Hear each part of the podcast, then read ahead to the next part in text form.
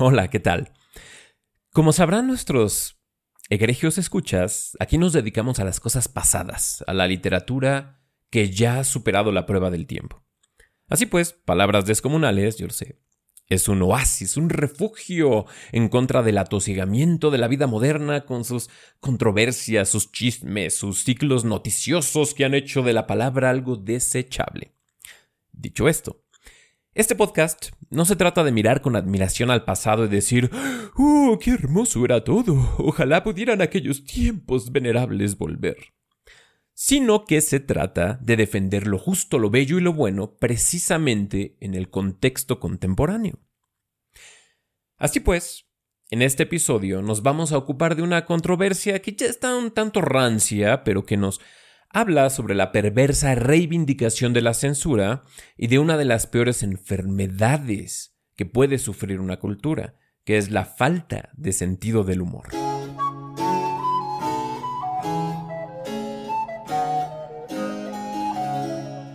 Acudir en defensa del humor es una tarea fútil, pues uno tiene que argumentar en contra de personas que, por la misma naturaleza de su ataque, carecen de sentido del humor. Es parecido a explicarle a un ciego el deleite de contemplar un cuadro de Bruegel el Viejo. Aunque nuestra misión es aún más difícil, pues las hordas de intelectos vacuos que se ofenden por un chiste gozan a la vez que se indignan. Y febles y pusilánimes almas sin compasión que son, creen que su venganza es sinónimo de justicia.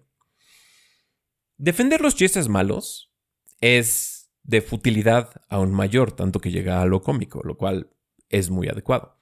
Pero al igual que el arte, la mofa muchas veces se basta a sí misma. Si bien se comprende que quien ha determinado categóricamente que es que hay cosas de las que nunca está bien bromear, se encuentra ya más allá de todo argumento, hay también muchos que están indecisos y que, sujetos a las insidiosas presiones de la corrección política, conceden que hay chistes por los que pues simplemente no vale la pena luchar. Y a ellos va dirigido este podcast. El pasado 20 de enero, y por eso les, les voy diciendo que ya es una controversia un tanto rancia, una tal Irene García Méndez, una ex maestra de una universidad de esas privadas, este, como universidades medio patito, contó un chiste antisemita durante una clase virtual. Y así que los cazaescándalos profesionales viralizaron el video y tras caudales de indignación, prevaleció esta justicia chacotera y se alcanzó su despido. La universidad emitió un insulso comunicado de prensa que fue aplaudido como un acto de valentía y expiación, donde se extendían disculpas a la comunidad judía de México que, como todos sabemos, es uno de los grupos más vulnerables de la nación. Y ya que algunos opinan que uno solo puede burlarse de un grupo al que pertenece, cosa risible en sí misma, me adelanto a las objeciones y aclaro que sí, soy de raza judía, ciudadano israelí, y que mis bisabuelos escaparon de las verdaderas injusticias que una Europa agónica blandió contra mi pueblo. Regresando al penoso episodio que nos ocupa, Instituciones y opinólogos concordaron que cesar a la maestra Irene fue lo correcto y que extender disculpas insinceras a los judíos satisfacía ya a los dioses hidrópicos de la justicia social. Los más fanáticos insistieron no, que ya chole con los judíos y que había que extender el mismo principio punitivo y perseguir a quien se burlara de homosexuales, mujeres y otros grupos vulnerables. Hasta figuras de la envergadura de Arturo Saldívar, el, presidente de la Suprema Corte de Justicia de México, salieron al auxilio de la decencia, con semblante indigesto, a proclamar que el discurso de odio de cualquier tipo no está protegido por la Constitución. El dolor y la injusticia nunca pueden ser materia de chistes o ser tratados con frivolidad. Y pues queda muy claro que el discurso de odio no está protegido por la Constitución, porque ni siquiera se menciona en esta. Así pues, con la misma compunción, puede uno proclamar que decir obviedades tampoco está protegido por la Constitución. Tal es la frivolidad de la justicia sentimental. La pregunta que nadie se hizo es si la maestra Irene, al contar un chiste antisemita, incurrió en una verdadera injusticia. Es decir, tras contar el chiste, ¿Invadieron hordas de neonazis las calles de Polanco en busca de judíos a quienes ajusticiar? ¿Tuvieron mis paisanos que cerrar sus negocios temerosos de una nueva Kristallnacht? ¿Se reencendieron los crematorios de Auschwitz o las leyes de Nuremberg entraron una vez más en vigor? Pues no.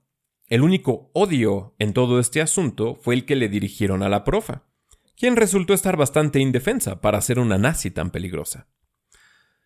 Dirán los indignados profesionales que el chiste sí tuvo una víctima clara y muy concreta, es decir, la alumna judía que abandonó la clase virtual tras hacerle saber a la maestra que el chiste era de muy mal gusto. Concedamos este punto. Supongamos que hubo una verdadera ofensa. ¿Qué es lo que debe proceder? Me atrevo a sugerir que en una sociedad decente se buscaría la reconciliación, suponiendo que en nuestro intelecto todavía cabe la distinción entre un insulto y un crimen. Despedir y desterrar a Irene no logra nada más que magnificar el daño. Además sienta un precedente ominoso, porque ¿qué vamos a hacer cuando un tirano decida que ya no le da gracia que se burlen de él? Más ominoso aún es que se busque castigar el contenido de la conciencia, so pretexto de que alberga ideas peligrosas. Quizá Irene García Méndez dedica sus ratos libres a promover el odio contra los judíos, y su creencia política más íntima es la de los protocolos de los sabios de Sion. Puede ser que los fines de semana lidera un grupo de pizzeros antisemitas que secretamente le pongan pepperoni a las pizzas kosher. Tal vez su habitación está llena de afiches de Goering y en su diario urde planes para librar a México de la pesada carga israelita. Vaya, ese sí que sería un personaje de cuidado aunque lo más seguro es que Irene no sea más que una persona un tanto convencional, que difícilmente ha estudiado a fondo la historia del siglo XX y que sus poderes, horizontes y ambiciones se, se caracterizan más por lo tímido y lo vulgar que por lo megalomaníaco y lo genocida. Podemos adivinar con bastante certeza que sus opiniones son tan irrelevantes y mediocres que de no ser por los indignautas du jour no merecerían nuestra atención. Tanto es así que, para mantener la atención de sus alumnos, no le queda más que recurrir a los chistes escandalosos. Lo que se intenta decir, al insistir que el chiste de Irene es consecuente, es que ella secretamente condona y promueve todo tipo de injusticias, como el antisemitismo. Bajo esta lógica de chusmas, ella se convierte en perpetradora y signo de todos los crímenes que uno quiera imputarle. El chiste no fue un faux pas, sino una revelación de su alma. Un alma tan sucia que la convierte en cómplice de Hitler y sus famosos secuaces como José Vasconcelos, Diego Fernández de Ceballos y toda la derecha fifí. Y ahora que la comunidad judía también está bajo las miras del alto sacerdote de los Chairos y resulta que también son de pensamiento hitleriano, entonces pues sí, también resulta que ahora los judíos de México son aliados de Hitler. ¿Qué vamos a hacerle, no? Pero yo les pregunto, ¿es verdad que un mal chiste es sinónimo de una mala conciencia? Quien desee castigar los chistes malos se topa de inmediato con varios problemas que, irónicamente, revelan la fealdad de sus intenciones. Admitir que se castiga solo la enunciación y no lo que el chiste revela sobre quien lo profiere, implicaría que es lícito albergar las creencias más odiosas siempre y cuando éstas no se expresen. Aunque, si está bien creer algo, ¿por qué ofenderse si se dice? Si no hay odio tras el discurso de odio, ¿cuál es la utilidad de esta denominación? Debe quedar muy claro que no es la enunciación lo que se desea castigar, sino la conciencia, y por lo tanto el castigo debe ser ejemplar. Se trata, al fin y al cabo, de una guerra espiritual. En este régimen de venganza y resentimiento, ¿Qué hacemos con todos los alumnos que se rieron del chiste o los que no protestaron enfáticamente en su contra? ¿Acaso no demostraron ser también simpatizantes de esta heredera de Himmler? Más allá, ¿no deberíamos sospechar de todos nuestros conciudadanos? Pues quizá alberguen pensamientos igual de criminales. Claramente, el antichistista es también un inquisidor que, en el fondo, busca la confesión de los pecados del pensamiento y exige pruebas de pureza. Se puede argumentar que deberíamos castigar la enunciación del chiste independientemente de las intenciones, pues la existencia material de estas palabras es suficiente para causar daño. Es decir, que la enunciación es un tabú, como ocurre con la N-word en Estados Unidos. Mi pregunta entonces es, ¿por qué tantos periódicos y asociaciones judías reprodujeron el chiste palabra por palabra? Si la enunciación, incluso disociada de intenciones, es perniciosa, ¿no debieron de haber censurado el chiste a toda costa? Insisto, se trata de un crimen del pensamiento. Yo les pregunto a los justiciólogos, ¿de qué nos es lícito bromear?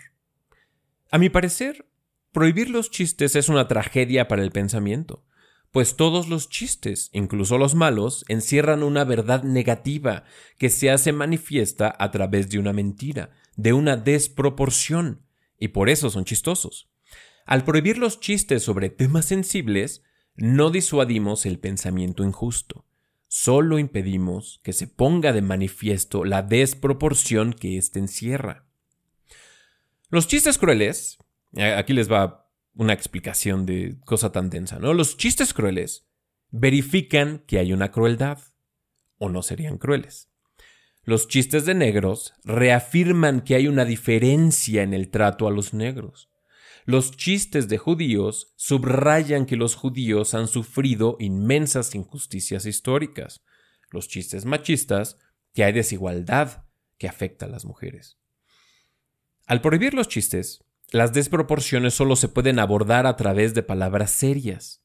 No obstante, una sociedad solo se ofende de los chistes cuando ya ha corrompido el discurso serio, y éste no le sirve más que para acrecentar como verdad la mentira que un chiste bien contado pondría de manifiesto. La función de la ironía, bien nos lo recuerda Kierkegaard, es negativa. El chiste no propone nunca las verdades de una sociedad, sino que las pone a prueba al examinarlas bajo la luz de la desproporción y lo grotesco. Aristóteles, en su poética, afirma que la comedia nos muestra a los hombres peores de los que son en realidad. Es decir, solo un necio o un tirano cree que un chiste pretende mostrar la realidad literal, pero sin el humor no podemos saber cuándo hemos abandonado el terreno de la literalidad.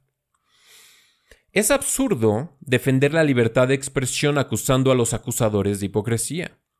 Por ejemplo, muchos quienes se opusieron al despido de Irene se dedicaron a buscar tweets racistas y clasistas de una tal Adina Chelminsky, una de las más indignadas y vociferantes víctimas del chiste de las pizzas. La realidad es que no hay quien no haya albergado un mal pensamiento o haya dicho algo fuera de lugar en algún momento de su vida. Si la pureza absoluta es lo único permisible, la depravación total será la respuesta. Nadie, nadie soporta el peso de la perfección. Además, nuestro papel cívico no debe ser el de buscar un chivo expiatorio, sino el de llegar al fondo del asunto y, en la medida de lo posible, favorecer el perdón y la reconciliación. Argumentan otros malhumorados pensadores que al burlarse de algo serio, se trivializa su importancia y el sufrimiento de las víctimas. Aquí, los antichististas no alcanzan a distinguir que no es lo mismo trivializar que aligerar. El humor, de hecho, es un remedio muy recurrido entre las víctimas de las peores tragedias, ya que sirve para crear un distanciamiento y una separación momentánea del dolor. Víctor Frank, que fue víctima del peor antisemitismo jamás visto, usaba el humor para conservar su libertad ante la desesperanza, y atestigua que los prisioneros del campo de concentración recurrían al humor negro para no derrumbarse interiormente. Nuestros justiciólogos modernos, cabe decir, estarían más preocupados por atacar al psicólogo vienés que a los nazis que lo atormentaron. Pero se argumentará que Frank tenía derecho de burlarse de la Shoah porque él era judío. Pero, ¿por qué debemos aceptar que solo quien es miembro de un grupo pueda burlarse del mismo? ¿Solo los gallegos pueden hacer chistes de gallegos? ¿O es que los gallegos no han sufrido las suficientes injusticias y por lo tanto es lícito mofarse de ellos? Quizá deberíamos, para protegernos de la injusticia imaginaria de los chistes, luchar por la miseria universal, para que en el infierno podamos burlarnos todos de todos y no solo de Manolo. Es verdad que las sociedades tienen tabúes, como la N-word en Estados Unidos o la suástica nazi en Alemania y Austria. No obstante, olvidamos que el tabú implica una prohibición seria o sagrada y no aplica para lo cómico. Si algo se puede concebir como chistoso, entonces no es un verdadero tabú. Tantos malentendidos en Estados Unidos con la N-word surgen del hecho de que los afroamericanos la usan coloquial y profusamente, en un sentido fraternal e irónico. Es imposible escuchar una canción de rap sin que esa palabra, que es prohibida proferirla para cualquiera que no sea negro, se, se pronuncie 15.000 veces. Pero conforme los grupos raciales se integren, es previsible que algunos no afroamericanos comiencen a proferir la N-word en el mismo sentido coloquial. Y así es como, por ejemplo, la usa Quentin Tarantino, que es quizá el único no negro al cual se le ha permitido decirla. La suástica, pasando a otro ejemplo, la suástica como tabú también se ha debilitado. El uso cómico del símbolo nazi está claramente fuera de la prohibición, como cuando las izquierdas austriacas se mofaron de la victoria de la derecha con un schnitzel en forma de suástica. Aunque obviamente hubo algunos ofendidos que obligaron a las autoridades a investigar el caso, el consenso fue que se trataba de una buena broma, y por si fuera poco, pues también era un comentario mordaz. Una objeción que me parece un poco más congruente en contra de los chistes es que propagandistas y tiranos acostumbran utilizar el humor para ridiculizar y denigrar a sus víctimas, y así justifican sus actos criminales. Pero ¿no será que los tiranos se apoderan de todos los íconos y discursos, sean estos serios o humorísticos, para lograr sus fines nefastos? Es decir, el uso injusto del humor no subyace en la naturaleza del chiste, sino en la naturaleza del tirano. Además, si de algo adolecen fascistas, nazis y comunistas, es que se toman las cosas demasiado en serio, y especialmente a sí mismos. ¿Qué mejor antídoto contra los discursos demoníacos de Hitler, con su virtud ensalzada y su seriedad escatológica, que el humor de Chaplin o Mel Brooks? ¿Qué mejor remedio contra la pomposidad utópica de la URSS que los chistes soviéticos que recogió y contó Reagan cuando convenció al mundo de que Occidente de hecho podía ganar la Guerra Fría? El humorista cumple una función negativa vital para la sociedad, que es la de destruir los discursos anquilosados el chistoso. Y porque así son los chistosos. El chistoso busca más risas que la validación del contenido de su chiste. Y por eso ataca por igual todas las posturas políticas, todas las religiones, todas las razas, todos los grupos dentro de una sociedad, evidenciando lo absurdo y lo ridículo. La infausta Irene no quería ofender ni violentar, sino tan solo que su clase virtual, que es un chiste en sí misma, no se hiciera tan pesada. O sea, quería congraciarse con sus alumnos y ya. Si algo se reveló tras el chiste de Irene García Goebbels, es que, a diferencia de, de, su contraparte nazi, es decir, Joseph Goebbels, ella gana menos haciendo el mismo trabajo por el simple hecho de ser mujer. Cuando decimos que hay cosas de las que nunca está bien bromear, creamos un desequilibrio de perspectivas. Si solo podemos abordar un tema con total seriedad, terminaremos por insuflarlo de complacencias y banalidades que un chiste podría derrumbar en un instante. Y por eso es preferible ser guiados por un ciego que por alguien sin sentido del humor.